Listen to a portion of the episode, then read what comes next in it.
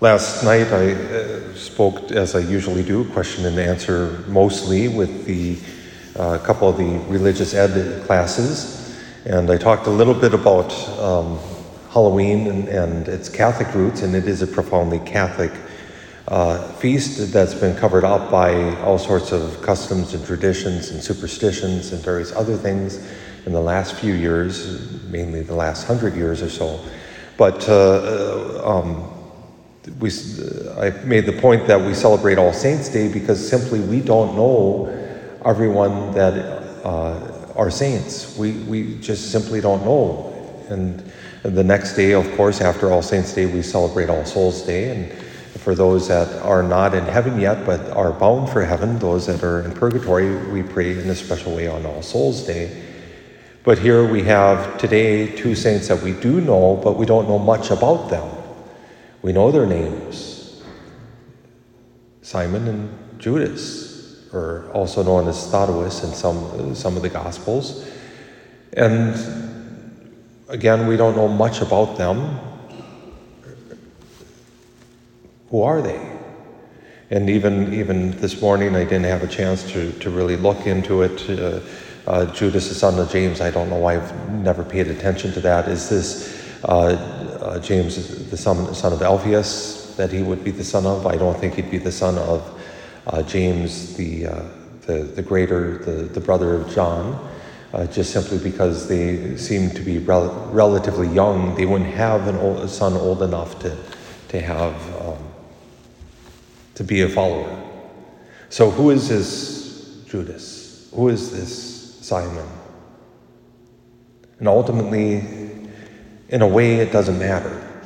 Because what, what does matter is we know they, they gave their voice to the message of Jesus Christ.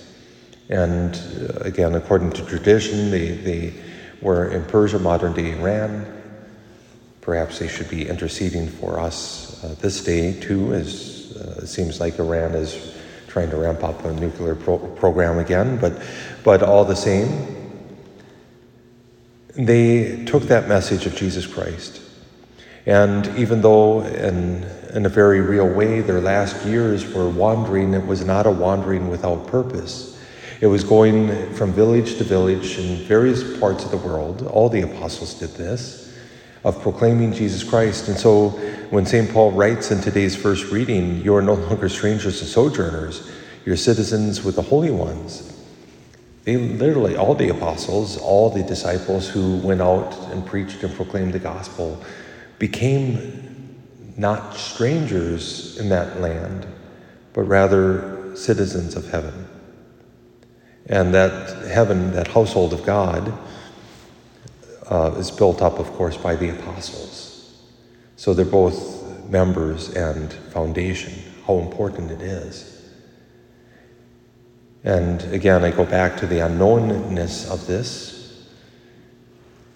maybe we should take some comfort in the fact that uh, how many of us know uh, what's underneath our foundations, or even what, what foundations there are.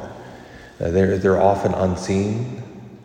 We know when they go bad, but as long as they're good and healthy foundations, we don't have to worry.